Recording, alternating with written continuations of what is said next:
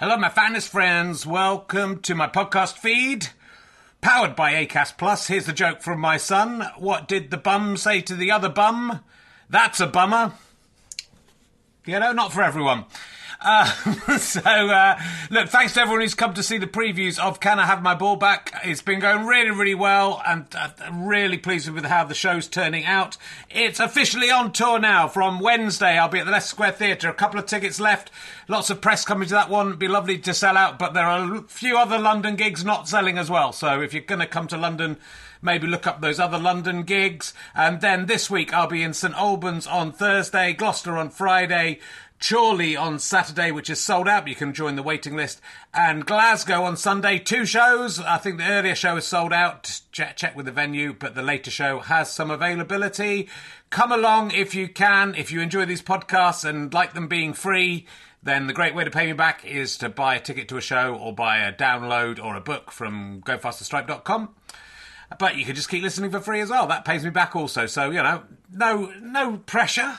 But I'd love to see you there. If you just know me from the podcast and don't know me as a stand up, I'm pretty good as a stand up. It's a good show. I think you're going to enjoy it. It's only made about seven men faint so far. So, you know, are you brave enough to take the challenge?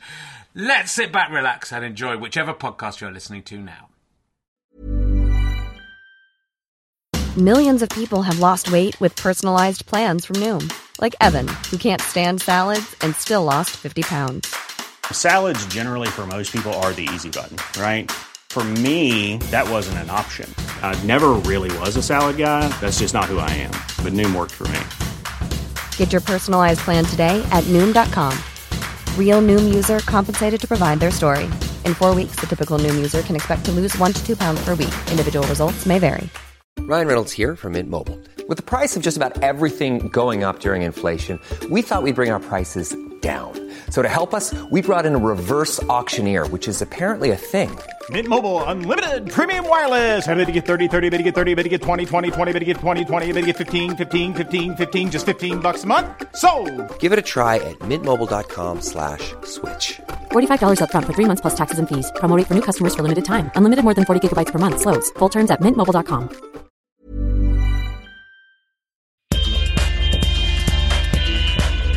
Ladies and gentlemen, welcome to the Phoenix. Please welcome the man that COVID couldn't kill. It's Richard Herring. I'm indestructible. I'm 100% indestructible. I don't feel it. Let's see. Let's see how we. I'll- I'm going to die soon. It'll all be fine. Welcome, my friends. Lovely to see you. Lovely to be doing a live one again after a few uh, remote ones. Welcome to Richard Herring's London's Shitting Traffic podcast. Um, not what you think. It's a new podcast about uh, the horse-drawn vehicles in the capital. Those days, it's been fun, hasn't it? Uh, people in my village have been very upset about uh, horses doing uh, shits on the pavement. That's what happens when you live in the countryside. Just put it on your garden. Apparently, that is the that's the horse rider's view. Anyway, uh, but uh, I was talking to the 1921 committee the other day. They were formed one year before the 1922 committee. And it's only one bloke in the 921 committee, but he still thinks it's worth adhering to something that would happened 100 years ago. Uh, anyway, he calls it Rallastapa, so we'll see how that, that catches on. Lovely to be here the things. We were meant to be here last week, uh, but we went remote instead because uh, I had uh, the COVID, the COVID, I had the, COVID 19. Don't know if any of have had that. It's good. It's a good one. Uh, but so it's lovely to be live. We are doing lots more live shows coming up, uh, including the Leicester Comedy Festival, and then back at the Leicester Square Theatre at the end of February. So do come along, uh, both people here and at home. Uh, tickets are available. RichardHerring.com slash gigs. Um, uh, I've been obsessed with it. This is going out in a, a few weeks from now, so it's hard to predict what, what anything except that Boris Johnson will still be the Prime Minister. That's all I can predict. Uh, as we're talking, the news has just broken that he had his birthday party during lockdown. It'll probably be all right, won't it? It's probably he'll get away with it. Uh, so, uh, but I've, I've become a bit obsessed with Michael Fabricant, who uh, seems to be. Uh, Seems to have taken over the Toby Young role in the Tory party. Uh, basically, the buffoon who's prepared to go on TV and defend anything and everything that the Prime Minister is doing, regardless of common sense or facts. However stupid it makes them. I, well, I don't know what they get out of it. I don't know what Toby Young. He doesn't seem to have got anything out of it, but he used to be that guy. Uh, I preferred the more subtle comedy character of Toby Young, uh, puffed up and pompous beyond his abilities, but it was at least believable that that deluded character actually thought the things he was saying. Uh, for me, comedy has to a comedy character's better if it's just grounded more in reality. It's devalued you know, if they stoop to putting in funny teeth or or give them I don't know a ridiculous wig or that's. Uh, Toby Young was kind of that was a funny name. It was like Toby's quite a funny name, and Toby Young he wasn't young, and so that was funny. Clay was quite the comedy writers came up with a good one there, but whoever came up with Michael Fabricant uh, again, too, it's too on the nose, isn't it? It's too much of a too much of a comedy name. Uh, they perhaps thought about calling Michael Fabricated, but they thought, no, that's too, that's too much on the nose. So make it like fabric, make it like a fabricated replicant who's taking the Michael. That could that could work. Uh, I mean, they didn't go for Michael Fabricant, which is what I think I'd have gone that way. But you can say it like that if you want to, so it, it can it can work out. Uh, I'll give the writers of something. It's a good parody uh, of the Tories to have someone stand there lying to us with his hair uh, even without having to say a thing. He's just lying. The Tories can't even tell the truth with their own hair. That is, but they have the effrontery to stand there lying and not even attempting to make the lie seem believable. In fact, they seem insistent on barefaced lying and making the lie deliberately unbelievable. But no, if they double down uh, and they do it for long enough, they'll get away with it. And that is that is the uh, that's the Michael Fabricant. Michael Fabricant. Fab- it's like the fabric cunt. It's like a Viz character. I like it. So anyway, I'm, I'm obsessed with him. If I was him, I'd just change. You know, he can change it occasionally. Go, I mean, if it's a different prime minister, he'll have a different wig. I don't know. We'll see. We'll see. We'll see.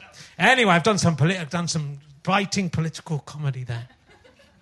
Because I guess this week uh, is a very political man. Uh, he's probably best known for his role as Dr. Kulkarni uh, in Series 4 of Relativity of Radio, Radio 4's Red. It hasn't gone out yet, but that is what he is. That's what he is still is his most known role. That's probably what he gets stopped in the street about. Will you please welcome the amazing Ahir Shah, ladies and gentlemen? Here he comes. Oh. oh, I managed to get up on the stool okay as well. Hello, Richard. Hello, how are you doing? Hello. Uh, well, I'm doing very well, and uh, thank you for casting me in that uh, role because it's the closest that I've ever got to a medical degree, and uh, many of my family were very thrilled. Yeah. Uh, uh, he'll pay. The, Mike, you will never guess what happens to my character in uh, the next series of Relativity. Uh, but uh, uh, here's the doctor who diagnoses. Well, Faye actually fails to diagnose Yes. testicular cancer. Yeah, yeah. Yeah. So Oh, I, I've was about as useful as I would be as an actual medical professional. yeah. But there we go. Thank you for doing that. Was it fun working with, wor- acting alongside me? It was extremely fun acting Yeah. alongside you. Yeah. Actually, you were you were incredibly professional Thank you. and everything, and uh, you had uh, jet black hair, and uh, uh, you had uh, just a succession of other lies. Yeah, so- it was very fun. Oh, that's good. Well, you, ha- you have been on this show before as well, uh, and uh, we're going to try and not talk about any of the stuff we talked about before, but I can't remember. Well, I was. I wasn't going to listen to it again. Uh, this uh, this podcast's going out on the 16th of February. Yeah. Okay, so which means ha- that we have to refer to our former Prime Minister Boris Johnson. yeah, we'll see. We'll see. Do you have a, Do you have any strong feelings about what's going to happen? Do you think it's Do you think he's it's over for him? Well, I mean, I, I've been thinking that perhaps the party would just want him to hobble along until the May elections, and then he can get wiped out, uh, and then the new leader doesn't have any of that Right. uh, hanging around their necks. But equally, I'm like, uh, you know, from, from a from a party political standpoint of someone who does not particularly like the Conservative Party, this is all delicious for me. from the perspective of someone who actually has to live in this country and would rather it had a functional government, it's not ideal. yeah, not so good. But it's that. What I think. well, Why are Labour trying to get him to resign? Do they do they secretly think if he can weather this, that like in two years' time people will still vote for him, or do you think it, I, think- I don't? It seems like a liability now to if he stays there. But I think that you know it's been this sort of uh, media build up that oh Johnson's Teflon, nothing sticks to him, and it's like oh, well yes, if no one mentions any of the things that he does, sure, then uh, nothing's going to stick to him. Or like uh, was it like oh he connects with the he's had negative favorability ratings for his entire time.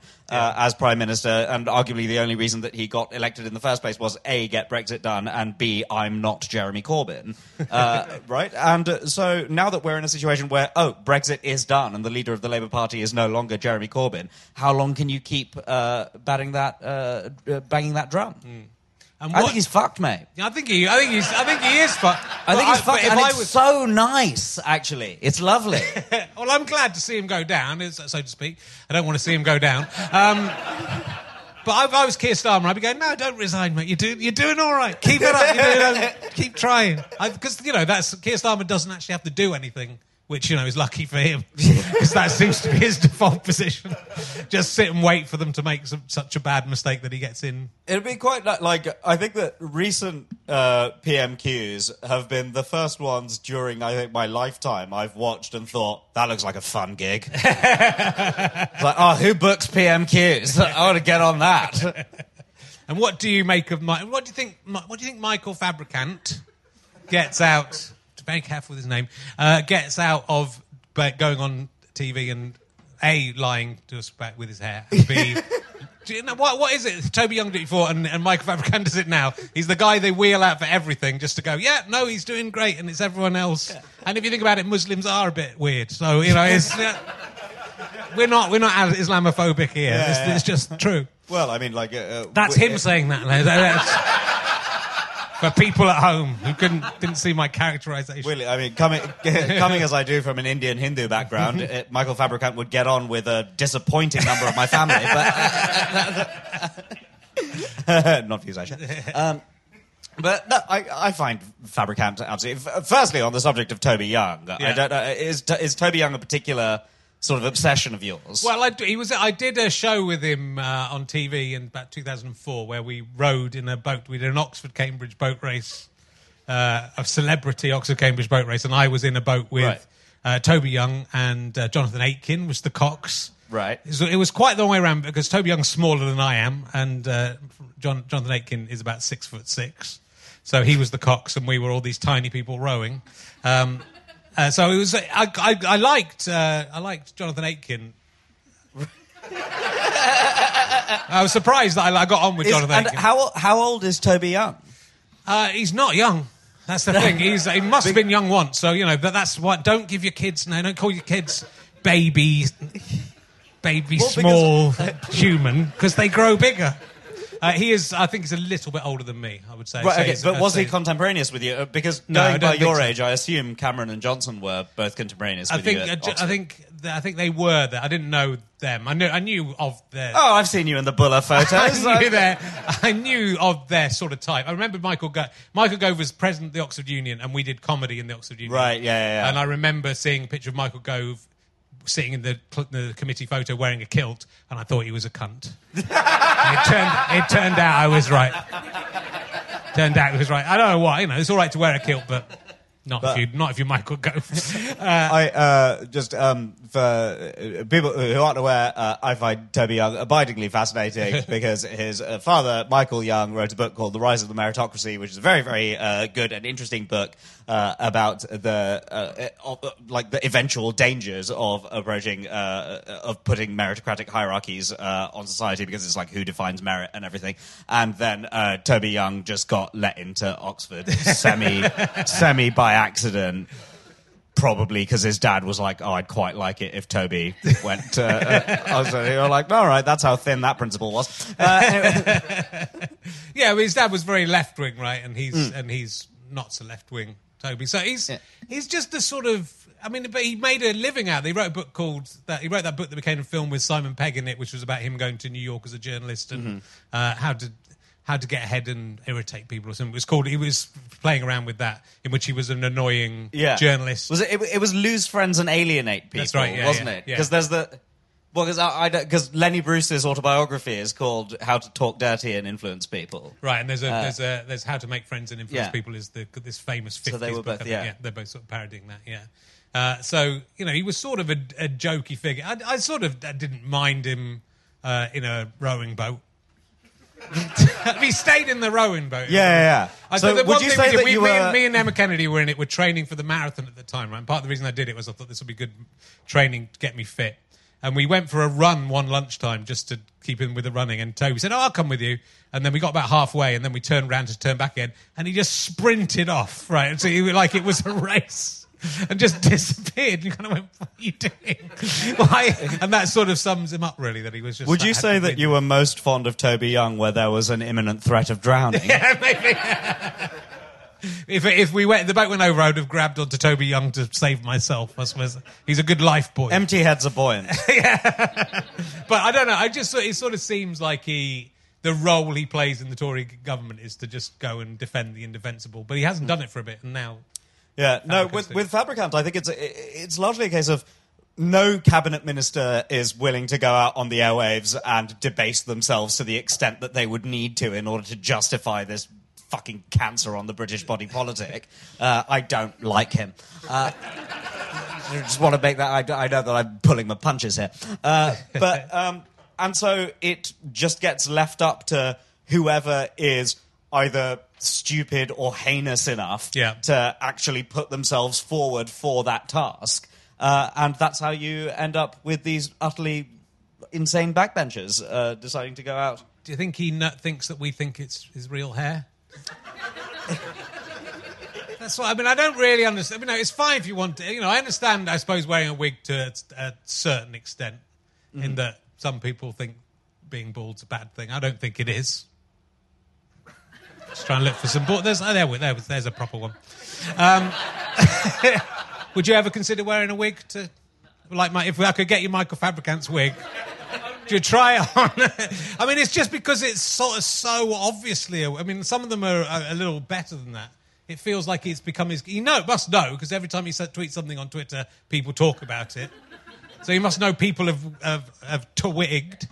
Um, think, do you not think that this is one of those things where it's like it's gone so far one way that now I'm a bit like that's his hair. Yeah, I, well, I did. Uh, uh, that was uh, did I did wonder that today. I was wondering if you know, like you start if someone lies enough about something, you sort of go, well, maybe it, maybe it is true. Maybe Dominic Cummings did drive on a country road for 40 miles to test his eyesight with his family in the back in case he couldn't drive. But he took his family with him just so it would be realistic if they crashed.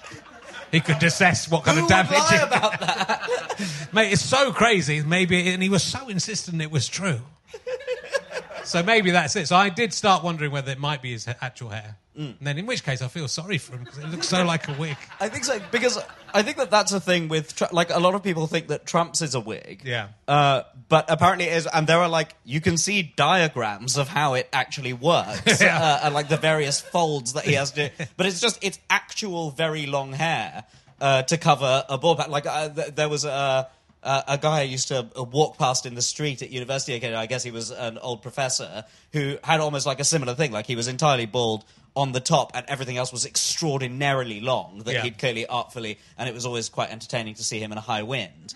Um, but I, uh, so that's what Trump's got, and maybe Fabricant's got like the implausible and the impossible are different Yeah, things. yeah. and I think that that's a very important thing. Maybe it's his arse hair, and that's just why it's that weird texture. and it's just combed up from the back. So if, it, if it's his arse hair, it's, it's luxuriant. It is lovely. Should be, he should be proud of it. You can only grow hair out. That's true because you get older. I mean, not for me because I'm, you know, I'm so virile. Uh, I've got a lovely head of hair, but most, but my arse has Yeah, definitely yeah. got hairier. One of his balls are four of most men's. That's true. but that's you know, but the, we, you're offered when you lose a testicle, you're offered a, a prosthetic testicle, Mm-hmm. and that's the sort of se- that's even sort of more. I can understand again, like if you're young and you might be nervous about sexual encounters, but hey, no one's going to notice. You, no one's looking at your balls, mate. No one's looking at your balls. No one ever looks at your balls. No one in a change room is looking at your balls because you're not meant to look at each other's genitals. But like you'd have to go, you'd have to look round the penis, and it, if you're looking at people, you're looking at their cocks, right? But you're not. But you know you can't do it because it's a changing room. So no one's looking at your balls. But it's so it's just for your. It's sort of a self-esteem thing for yourself, which I can understand. I'm not saying you shouldn't do it if you've if you if you're a monable. No. I'm proud of having one. testicle. It upsets me when people I don't, lie, I don't think so because. I think that there are a variety of things that you could do. For example, I don't know if you've uh, given thought to what you want to happen to your body when you pass on. Yeah. Uh, well, what's left of it? what- they just keep yeah, cutting yeah. bits off.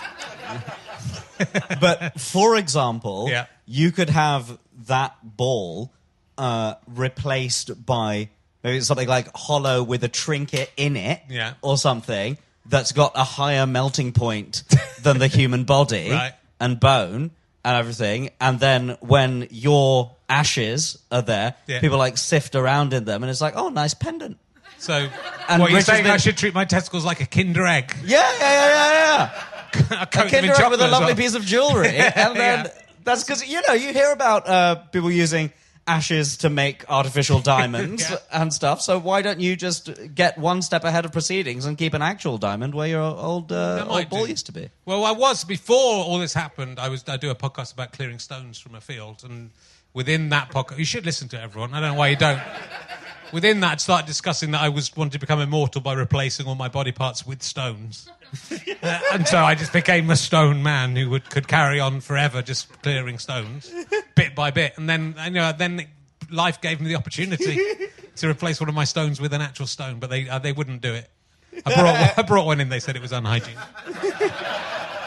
It's really uh, reminds me of um, when uh, uh, when I was a teenager. My mother had a hysterectomy, uh, and she uh, was it like a, a, a dropped womb, so I had to get the thing. And she at one stage just summoned me into the bathroom. It was like, "Oh, come in here!" She's just like pointing at her own womb hanging out of her, being like, "You used to live in here." Like, All right, that's pretty full on. Uh, but uh, when she was uh, uh, amid all of the uh, very extraordinary things that she uh, said and did while on huge quantities of morphine after the surgery, uh, was she she asked uh, the surgeon if she would be allowed to keep her womb in a jar of formaldehyde Yeah. uh, at home afterwards, and the surgeon said, "No, we don't do that." And uh, then from there ensued. A real argument about the ownership of uh, Yeah. body parts and everything. And to be fair, I see her point entirely. Yeah, I think well- that that should be offered on the NHS. So, This like is- in a in a in a happier world, you'd be able to go over to Wembley, visit my mum and dad, and uh, you and mum could like toast with you. You've got your ball there, and she's got her womb in the other jar and everything. Yeah. drink in the other hand, sure. Like yeah, that. I was thinking make, you could make a glass and put uh, body parts inside the glass. Uh, this is well, this is exactly the bit of the book. I'm writing a book about it, and this is exactly the part I'm on now, with, where the, where I wanted to ask whether I could keep it, and it's the question that most people ask. And when she said, "Have you got any questions?" I, I really wanted to ask whether I could have it back, and but I felt the, the moment was too grave to. She she looked so upset. The woman told telling me I was going to lose a testicle that I thought if my first question was, "Do I get to keep it?" I thought she might be upset, so I just went, "No, I haven't got any questions." But I wish I'd asked. But I think that is the, the answer. They don't really let you. Yeah. don't Yeah, really yeah. let you keep it. Wish I'd still got it. Could interview it. Could interview one, couldn't I? I've got, I've got a, I've got a puppet of my testicle Mm. that I taught in another of my. I do a lot of different podcasts, say. Um, and I, I talk to my testicle on the other podcast, so I don't. It's really fascinating all of the shapes crises can take, isn't it?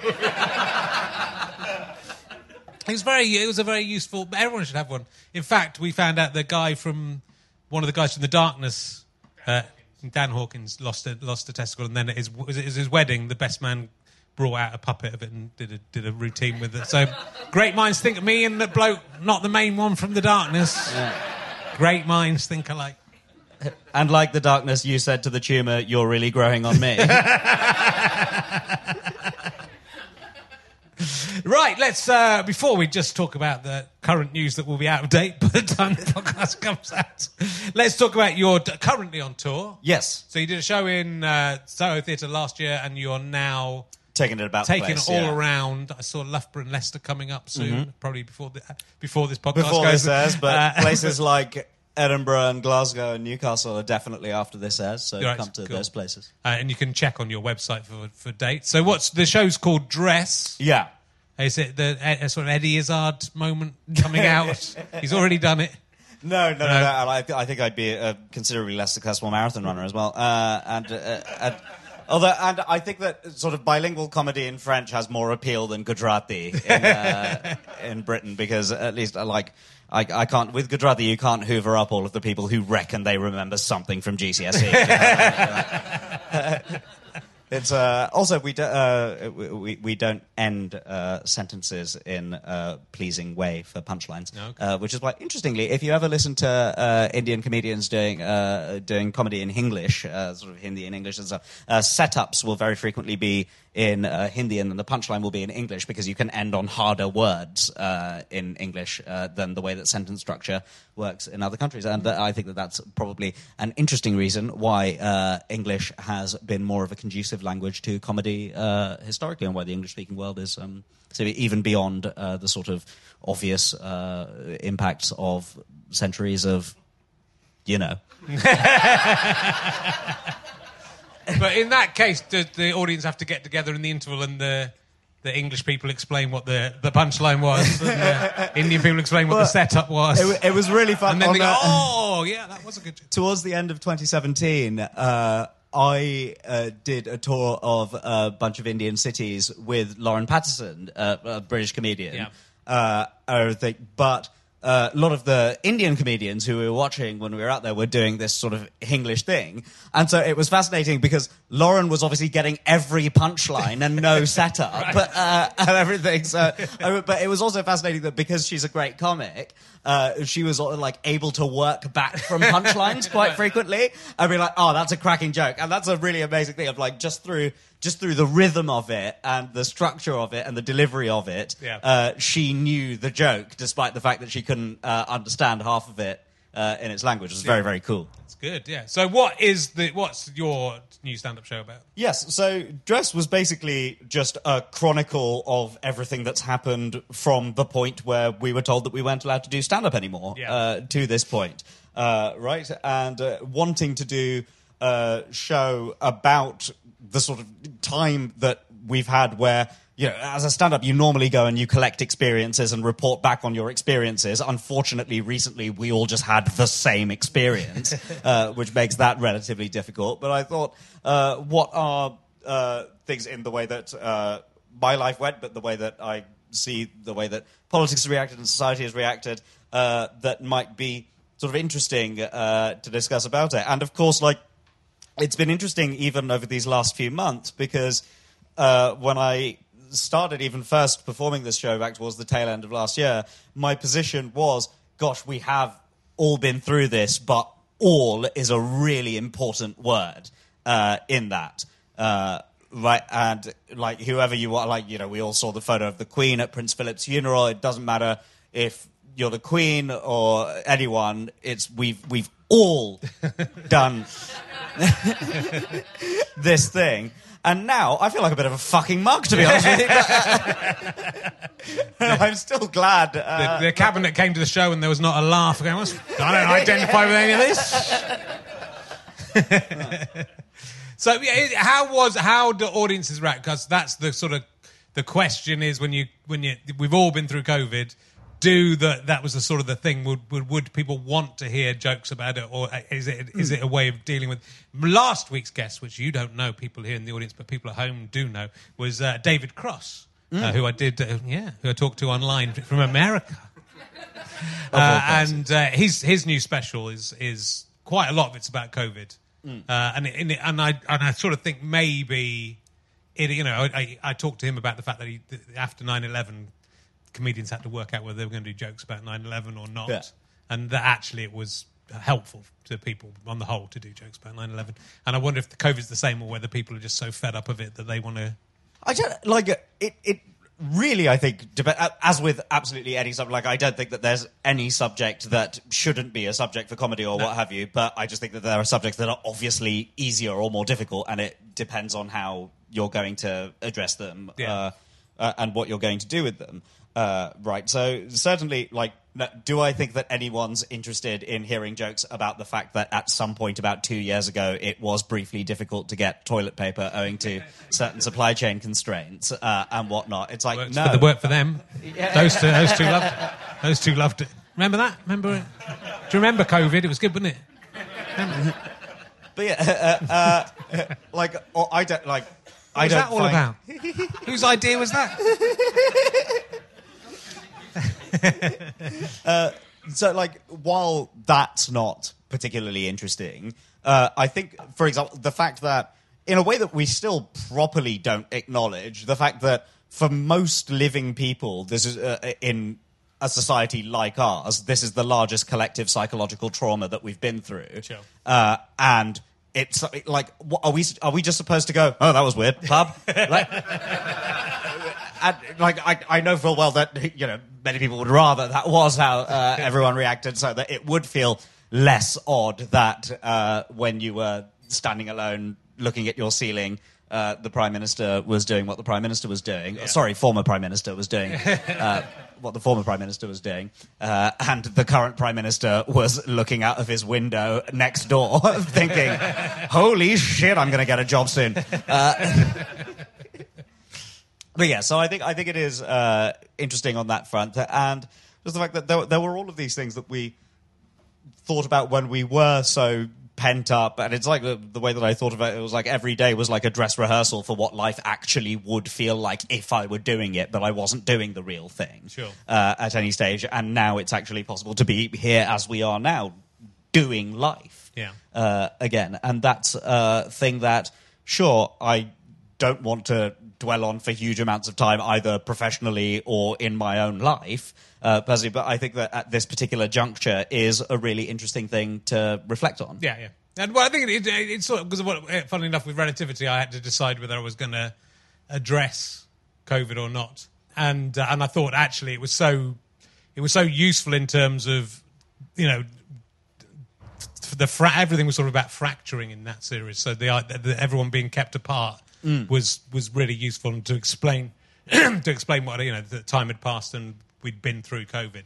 But it was sort of like, will the, when this goes out next year in June or something, Yeah. in 2020 this year now, will will So this in still- two or three variants will this, time. Yeah, well, this still we might be back, or we say you know it was it was a it was a difficult choice to do it, but I thought I thought kind of it, it worked well. But obviously, and lots of lots of dramas will try and cover it, and and comedians will. But most comedians are sort of doing the shows they were doing, and certainly the moment where they, they were touring, and then it stopped, and now they're trying to pick up the tour and carry on from where they were. Whereas Yeah, for sure. And that's like that's totally understandable. So I did Yeah. a similar thing where uh, when I filmed my last show, it was supposed to be filmed on the 31st of March 2020. Obviously, that didn't happen, uh, and it was filmed instead on June the 6th, 2021. And I didn't suddenly sort of tear everything up and be like, and now I will be doing a COVID show uh, for this. That was uh, sort of.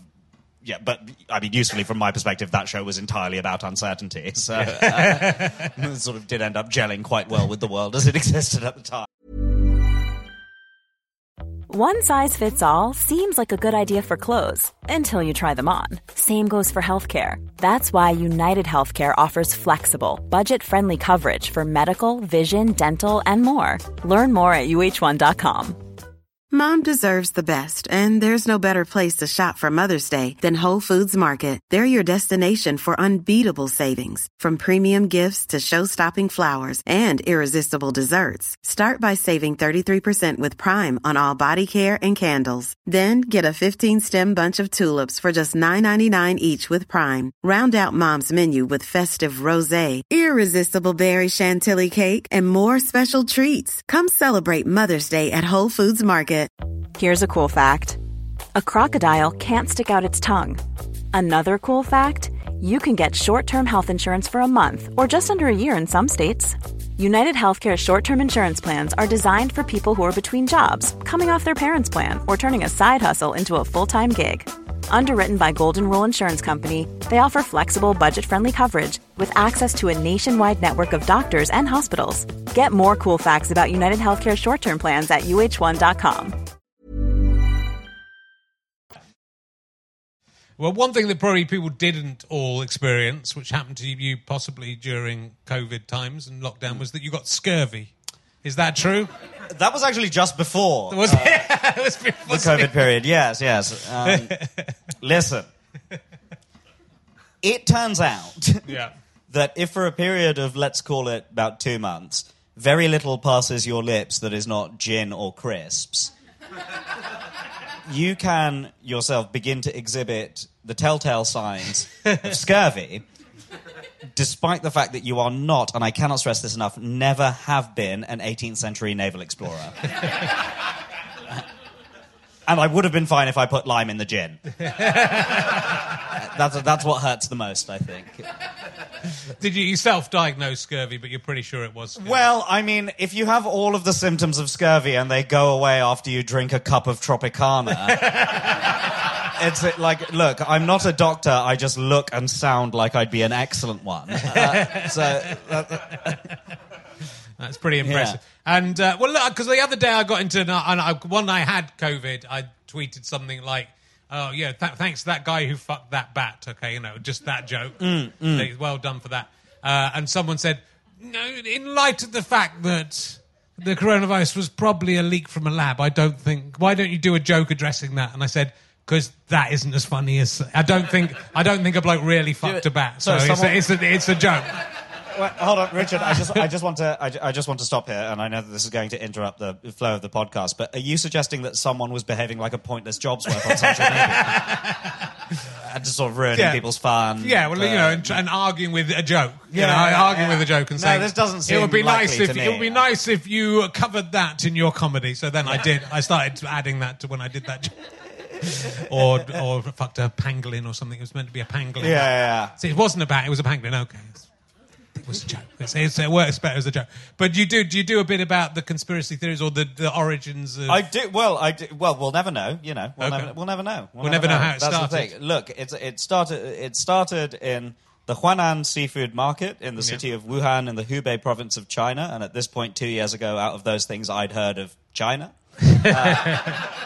Uh, Huanan wasn't even in my top five seafood markets at the time. Uh, right?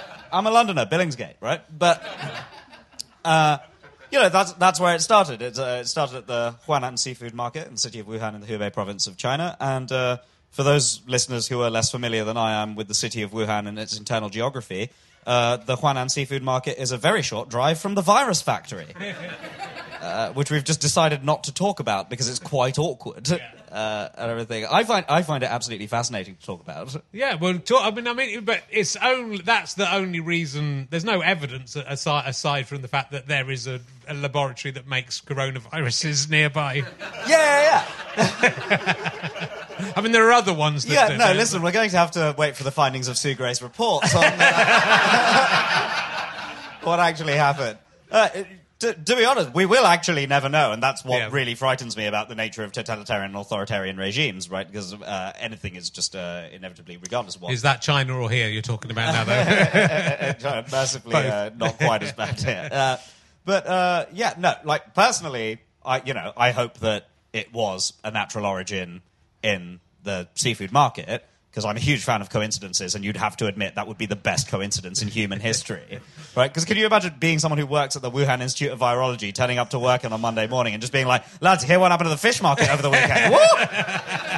Oh, it. We have been operating under lax biosecurity procedures for quite some time, but yeah, turns out it was the poor guy with the Dover sole over there, you know? anyway, uh, to celebrate the fact that we had nothing to do with it, shall we spend the rest of the week deleting emails for no reason, right? it's great fun, but we'll never know. We'll never know. no. But, You know, someone, someone, someone will say in the end. All these conspiracy theories, someone will come out in the end and say. It. That's why you know most of the conspiracies aren't theories aren't true because someone eventually someone say, "I helped get the Paul McCartney bloke to come in and be in the Beatles." I, I could probably make some money out of admitting that now. Mm. It's long enough ago that you know Paul McCartney, the new Paul McCartney's done well.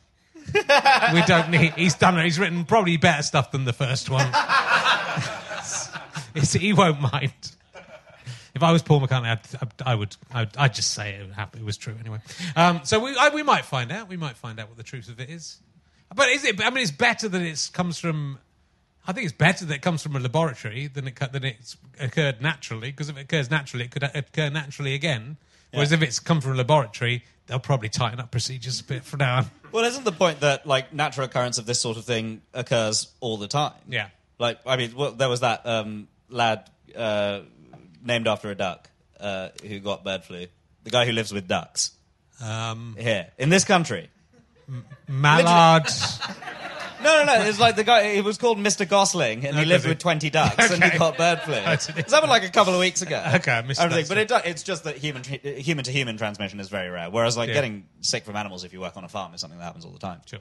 So yeah, that's. Uh, I mean, there'll if be we- more. It's going to. We're just going to be pandemics here till the, Yeah, end, yeah. the end of civilization. Well, if we are going to insist on sort of factory farming and Yeah. feeding animals loads of antibiotics all the time, then yeah. Do you think it's the planet Earth fighting back against the biggest virus?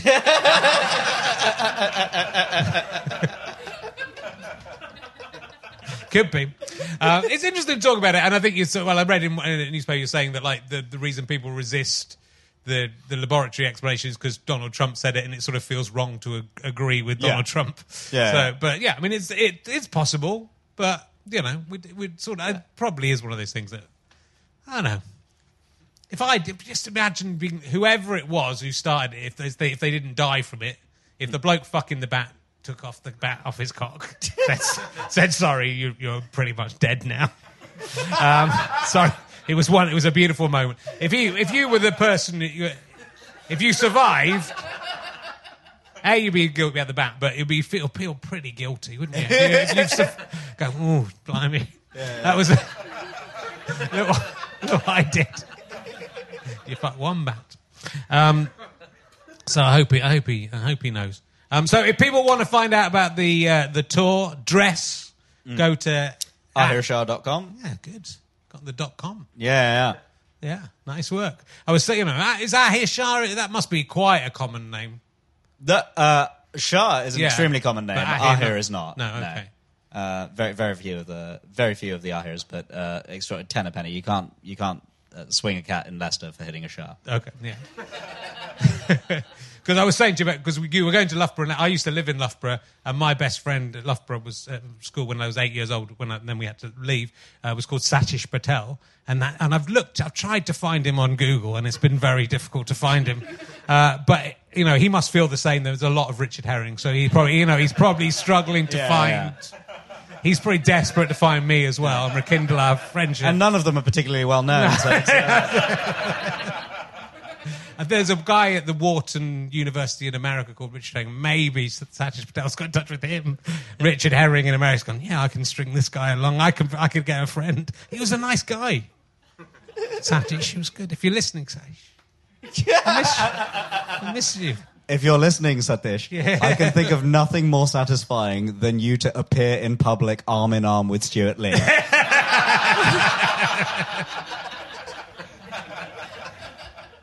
So I'm going to ask you some emergency questions. We Yes, did, we, please. we did do a few um, back in the last couple of appearances, so hopefully we won't double up. Uh, I'm going to go. I'm going to go. Uh, I'm going to go random. Um, that's no good for you. Have you ever walked around a hotel room in your pants, drinking miniatures from the minibar, and pretending you're a drunk, partially naked giant? Without the giant part, sure. I, I feel as though that's uh, almost certainly happened. No, uh, maybe I should do that. Yeah. Maybe I'll do that on this tour. Yeah, how, what kind of establishments are you staying? Do they have mini bars in the kind of hotels you're staying in, or are you sort of going Travelodge, Premier No. Inn? Well, I, d- I don't know yet because I've not been to any of them Okay. yet. Uh, so it's going to be an exciting thing for me to find out.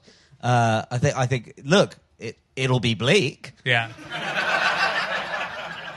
but like, but what a what a nice thing to be able to take a photograph of myself in the mirror of a hotel room.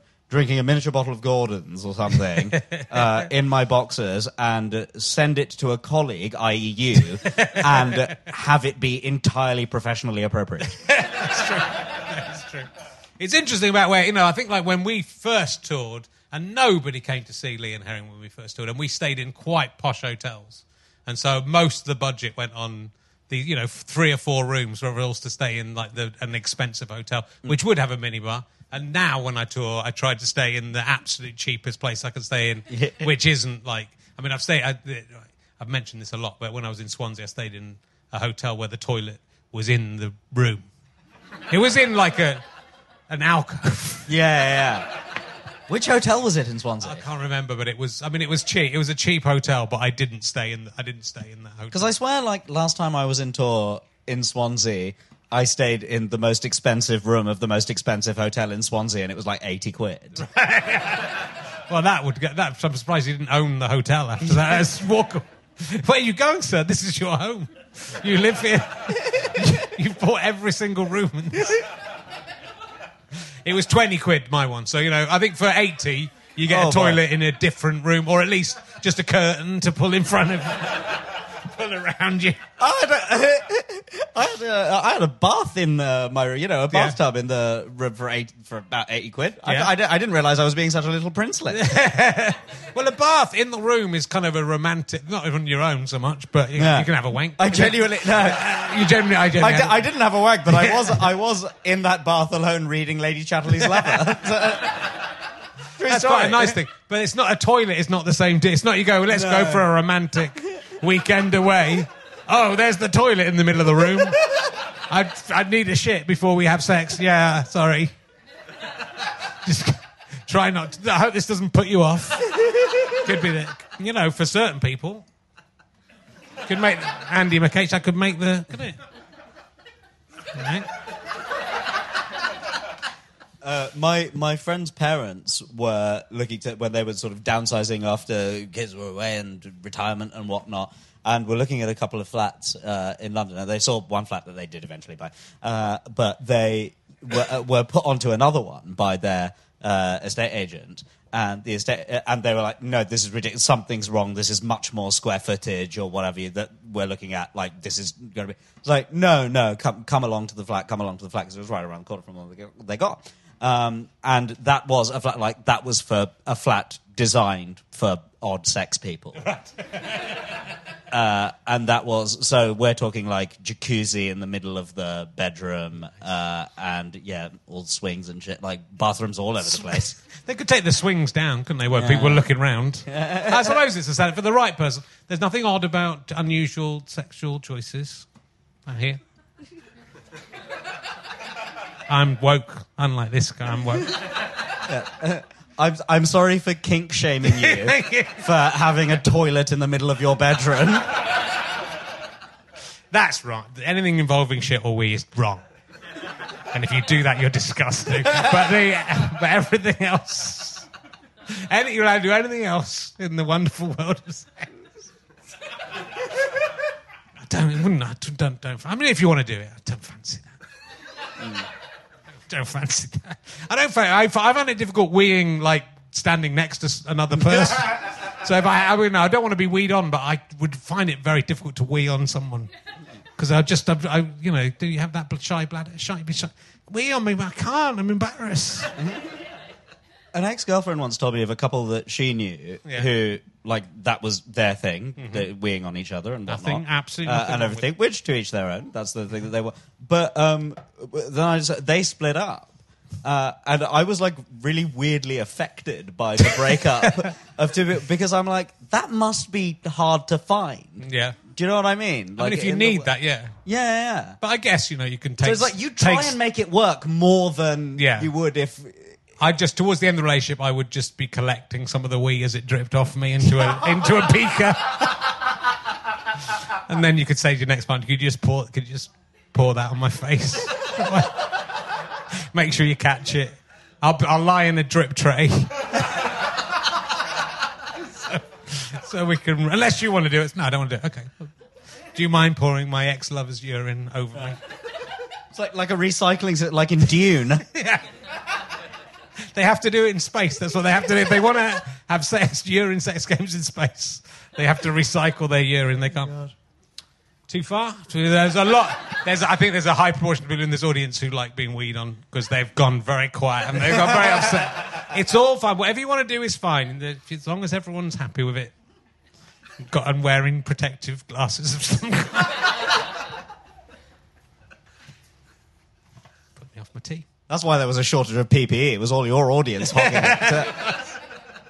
Okay, I'll ask, I'll ask you something safer, which we can't get into uh, uh, any trouble with. Do sperm have dreams? what do you reckon? Do sperm have dreams? Well, the thing is, so I uh, have given up. Uh, so, so I gave up smoking a while ago, and I was on the vape for a long time. Yeah. Uh, and then in mid-December, I Yeah. stopped that. This is, I, I promise, I promise this is going somewhere. I promise this is going somewhere. Um, But so uh, for the last few weeks, I've been having a nicotine patch on my arm. Yeah. Uh, and it turns out that if you fall asleep with your nicotine patch still on you, Yeah. your dreams are like a thousand times more intense Okay. than your dreams are normally. So I would say, under normal circumstances, no, Yeah. sperm don't have dreams. But currently, when I forget to take my nicotine patch off of an evening, my sperm have dreams. Okay. There must be something driving the sperm onwards, right? They're living entities of some kind, and they have this. I mean, they have a dream in a, the Martin Luther King sense. and their dream is to impregnate an egg, right? That is what they they don't even know it, but that's what they're driven. I have a dream that out of this 600 million sperm, it'll be me. I'll be the one. So it- it's, it's less think chance that- than winning the I lottery, think right? Dr. King's dream was slightly less individualistic. than- it's like they had a dream in the Martin Luther King sense of only me.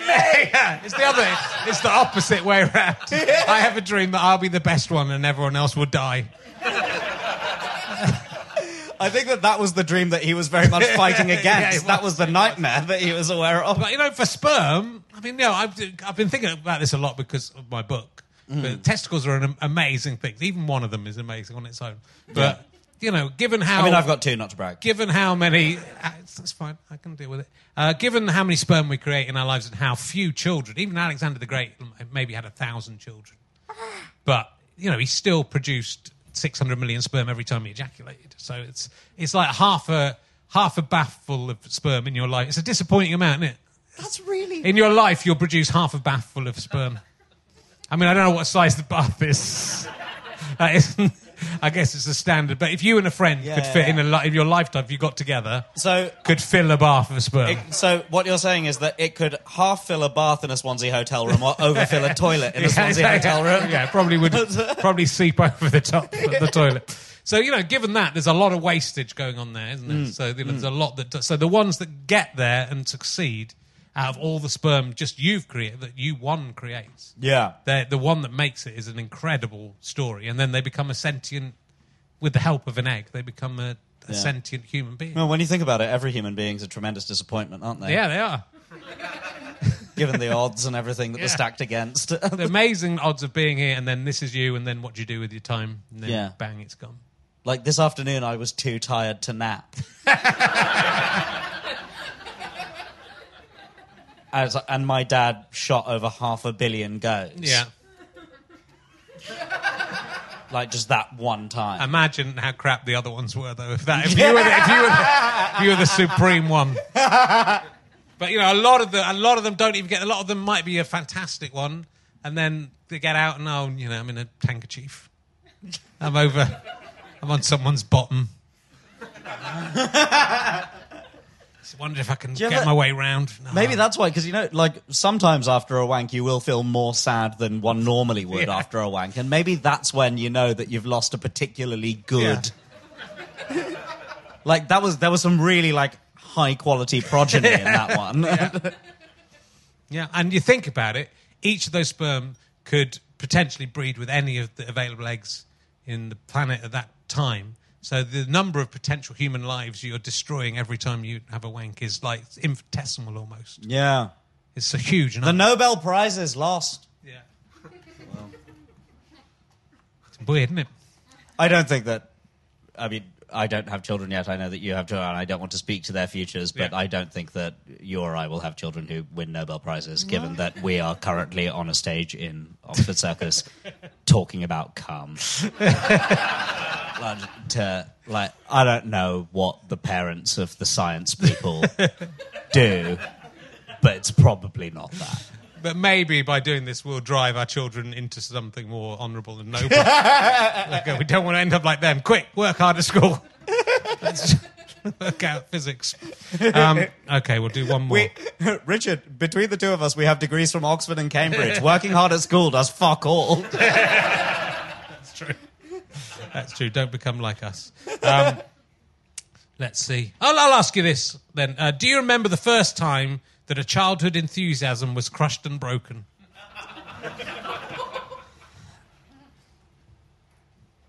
It's a dispiriting time. My son's actually going through this now. I think. I think he's sort of like you know, he's about f- he's four and a half, well, four and a bit, and it's the time when you sort of start to realize, like he was upset today because of school because someone had not liked the game he wanted to play, and someone had said it was a stupid game, and that's the, you know it doesn't. Yeah. It, it, if you have four or five years, sometimes a bit longer. The one I remember is like going to my first disco when I was about nine and really enjoying dancing, and then my friend saying you were really shit at dance. Oh, that's horrible. Yeah.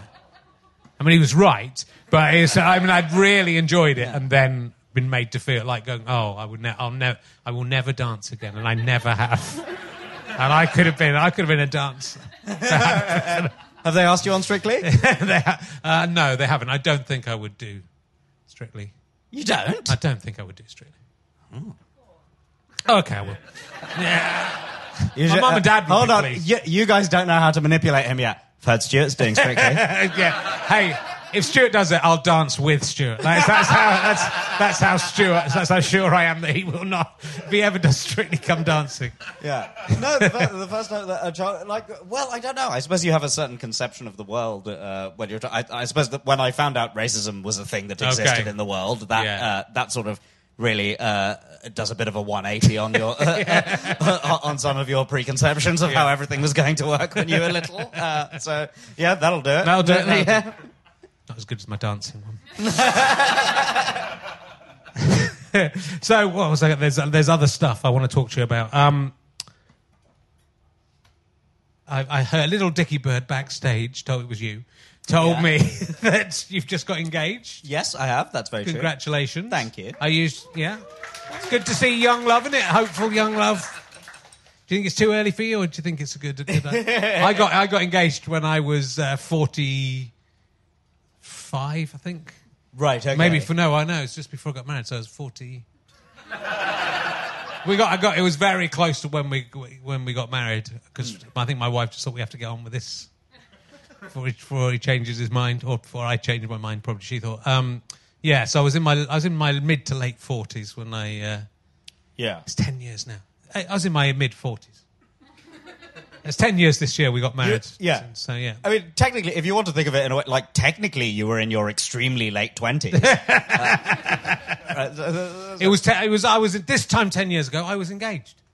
oh. Yeah. What and now and now I look back and go, why did I get married? I could have escaped. This is, what I'm, this is just what I'm saying. Uh, just let you know, what- there's still a chance to get out of it. No, and pass up the opportunity to be doing this ten years from now, Richard. I'm still, I'm, I'm still very happy. I don't, I can't speak for my wife because she won't talk to me anymore. But the, uh, I, I'm, I, so I, I'm I just- was thirty, so I was Yeah. uh, two thirds of your age Yeah. uh, when when you went for it. Yeah. uh, and everything. But how how long were you engaged for? Then you say it was very Not very long. So we got engaged, I think, in sort of December. We got married in, um, I want to say April. Uh, is I should work that out because there's a 10th anniversary coming up. I think it might be April the 7th. I think that might be when it is. I can't remember my kid's birthday. I, can't, I get, keep on getting my wife's birthday wrong on a COVID form. I keep on thinking it's the. It's easy to remember because it's not. She's born in October 1980. And I keep saying 2010, 80, and it's 21. You know, it's easy to remember it's not all the noughts but I keep on putting. I put twenty down on one of her COVID forms when I was filling it in for her, and then we just had to keep on lying about when they wouldn't let when we filled in the next one, they wouldn't let go. There is a mistake. This is doesn't match up. So I had to keep on lying about her age by one day. Um, but uh, and when we got married, they ask you, they take you, they make you go into a room to ask questions about each other and answer questions about Do each other. Check you're not just trying to you know cheat the oh, system. Oh shit! What are the questions that you get asked? I should What? probably prep on this. What what is their birth, their date of birth? Right? I got Okay. wrong. but I think that proves it's real, Yeah. right? Because if you had been, that's one of the things. If you were trying to lie lie about it, Yeah. you would really have swatted up on that. Well, so the I- fact you get it wrong proves you But you're isn't it- real. I mean, is real. Well, Emma's birthday is the day after my father's. Okay. Uh, not also in 1950. But, uh, so I don't think I'll forget that one. okay. That's, uh, that's good. Okay. That's I stand in good stead. Okay, so you'll get that one. Um, that was about it. Was the- they weren't very rigorous about it.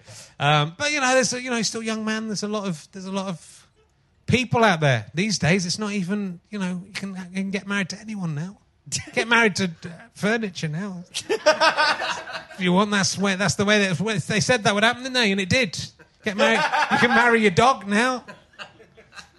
Yeah, unfortunately, through, through a sequence of bizarre events, I now have to marry Jeremy Irons. No, it's very good news. It's very. It's the best thing that ever happened to me. But I wait. You know, I waited because I wanted to test every single potential partner first. Oh, before um, I, before, my fiance sends her regards. I'm just trying to work out if logistically that would be legal. Oh, she would have been Uh, 20, about- yeah, that's that's- fine. Uh,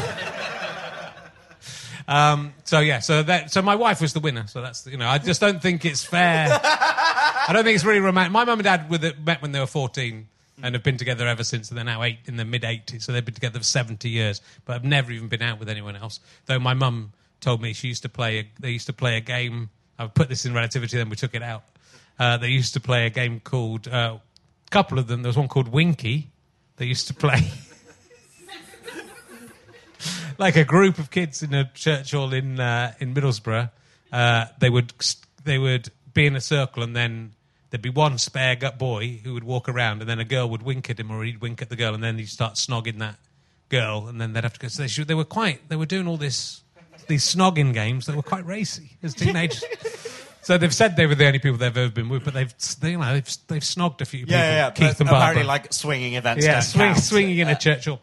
Um, but yeah, so 70. But is it romantic to be with the first person you ever, like a Miranda in The Tempest? Hmm. I don't know. Well, I guess uh, that's it's true for my parents as well. Yeah. That they've uh, only been with one another, uh, Yeah. and uh, so yeah, it, in a way, like that sort of. Uh, I don't, it, it kind of ruins that whole thing for you, right? Because you're like, oh, that's what happens. that you just uh, you meet someone and you're like, oh, that, and we will be married forever, and then that obviously Yeah. isn't the way that life works out for the vast majority of people. Uh, and so you're sort of like, oh, well, that was.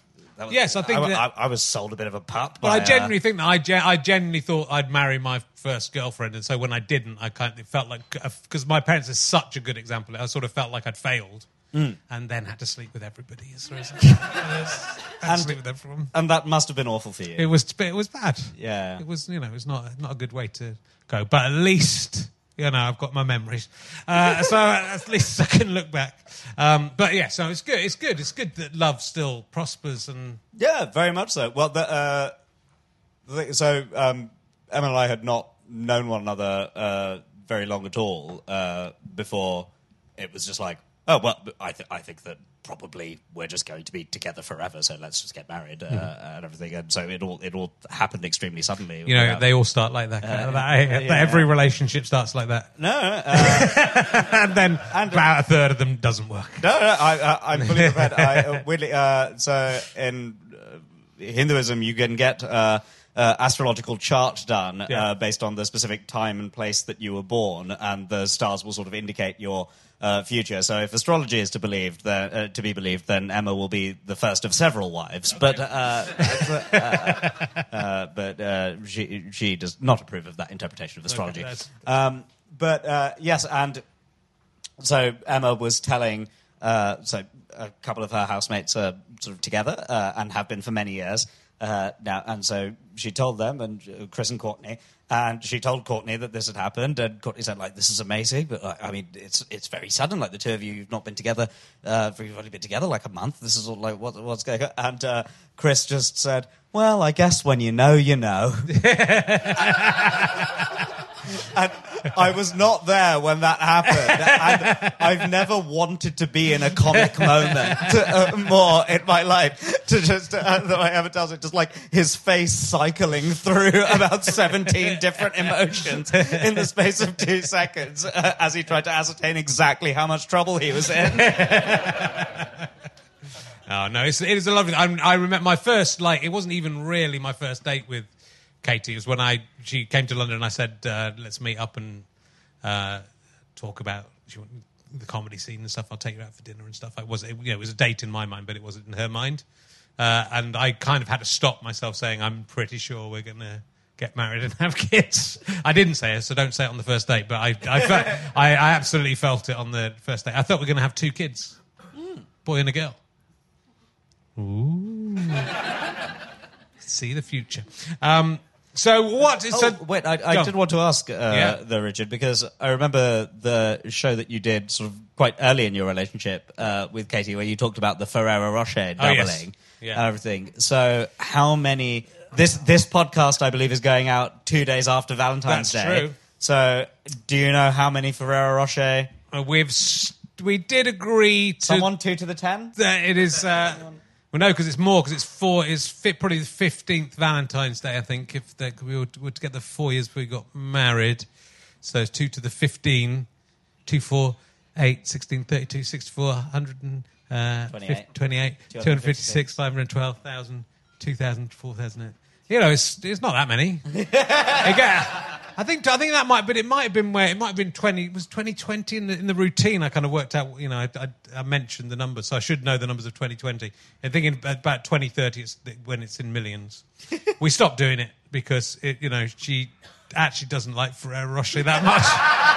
it turns out. I think we did it up to about. I think I got a two hundred and fifty six. Oh, Um, I think Oh, that was I think that was the last time we did it, and then we said, "Should we just do like one from now on?" And went, "Yeah." And then I haven't done it at all for the last few. but you know, it would be weird if I'd carried on, wouldn't it? If we would decided to bankrupt ourselves for, the, for, I for a think- joke. I think 256 is a really good amount, though, because that's enough for.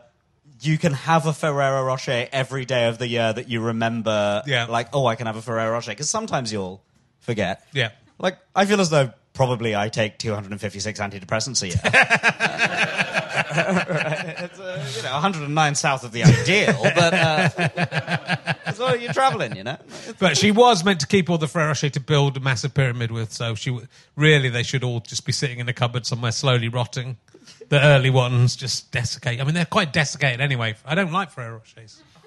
I'm, ki- I was quite happy to buy a Ferrero Rochers because I wouldn't really want to eat them myself either.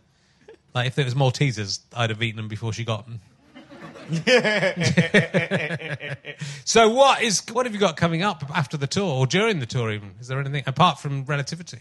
Uh, yes, well, relativity, of Yeah. course. Uh, I think that there's there's a show called The Island, uh, which is going to be on Dave. Uh, Oh, yes. I think will be during the tour uh, of uh, me, Sara Pascoe, Johnny Vegas, and Ninia Benjamin, uh, sort of being in charge of our own little uh, islands and making them our, our fantasy worlds uh, to engage in. So that Mm-hmm. that'll be uh, a bit of fun. And uh, after that, I don't know. Every, everyone is yelling at me to r- write a book, and you've written an intimidating number of them that are on the table next to you. So I think theoretically, I'm supposed to do that over the course of the next six months, and Yes. it seems very frightening. So if you have any It's tips, very hard. Are you going to write a, a, a biography, or are you going to write a, a novel? Is it a novel or a, or something more? It's a sort of uh, combination Memoir. Uh, memoir and history of uh, immigration between Britain and India. Mm-hmm.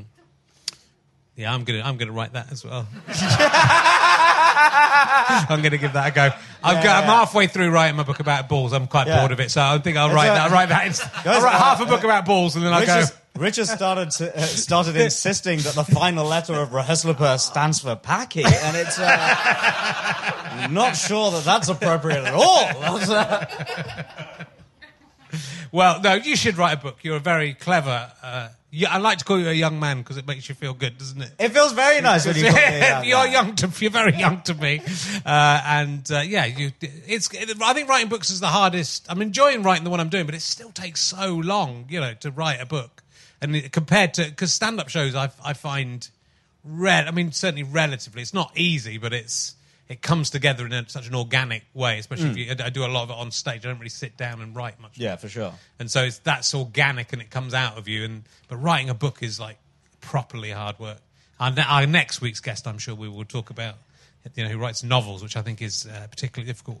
Um, you know, if you write about yourself, you just have to remember what you did next. if you write a blog every day, you can just copy the blog out.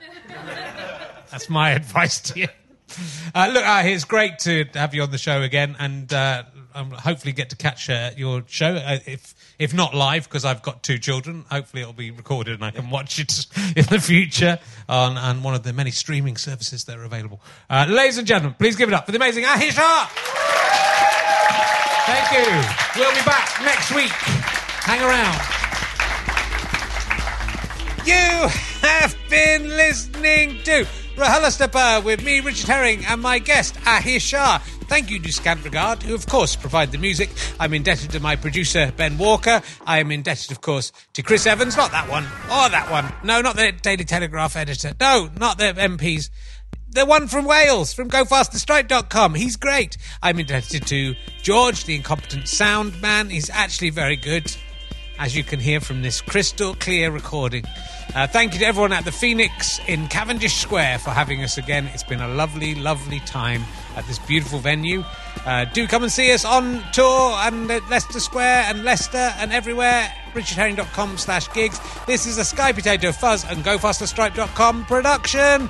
Go to GoFasterStripe.com slash badges to become a monthly badger and help us make even more content for you, more podcasts, movies we're making now. Everything's happening. Don't worry.